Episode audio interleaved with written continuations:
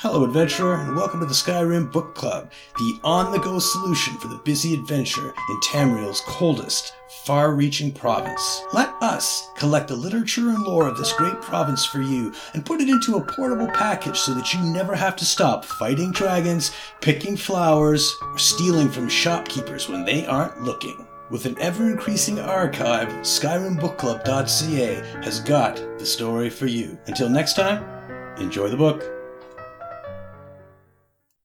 Abah's Landing Merchant Lords, Volume 1, prepared by Tamanir, Master of Secrets for the Queen of Tanith, a report covering the history of the trading houses at Abah's Landing.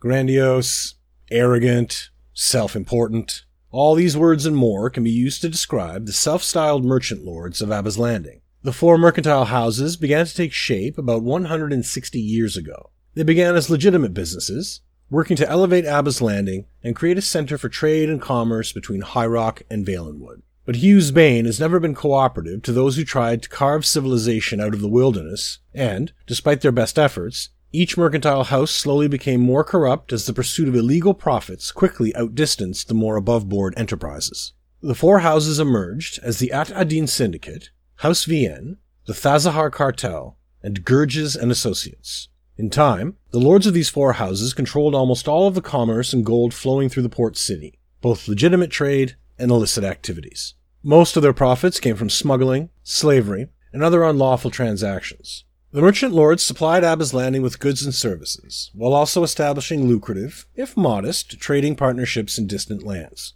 As fortunes grew in Abah's Landing, it wasn't long before other groups began to take an interest in the area. This began a long and tumultuous relationship between the merchant lords and local criminals and crime bosses. Indeed, rumors of a hidden merchant house even began to circulate, and evidence abounds of a covert war being fought among the houses and the so-called hidden house. While I have not been able to uncover any details concerning this conflict, the outcome can clearly be seen.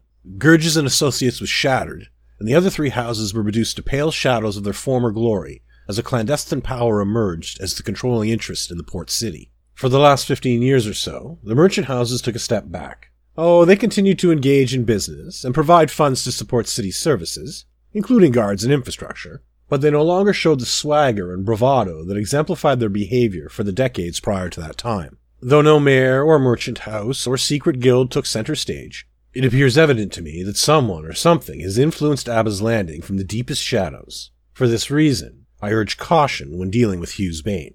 In my next report, I'll begin to provide background on each of the prominent merchant houses operating in the area.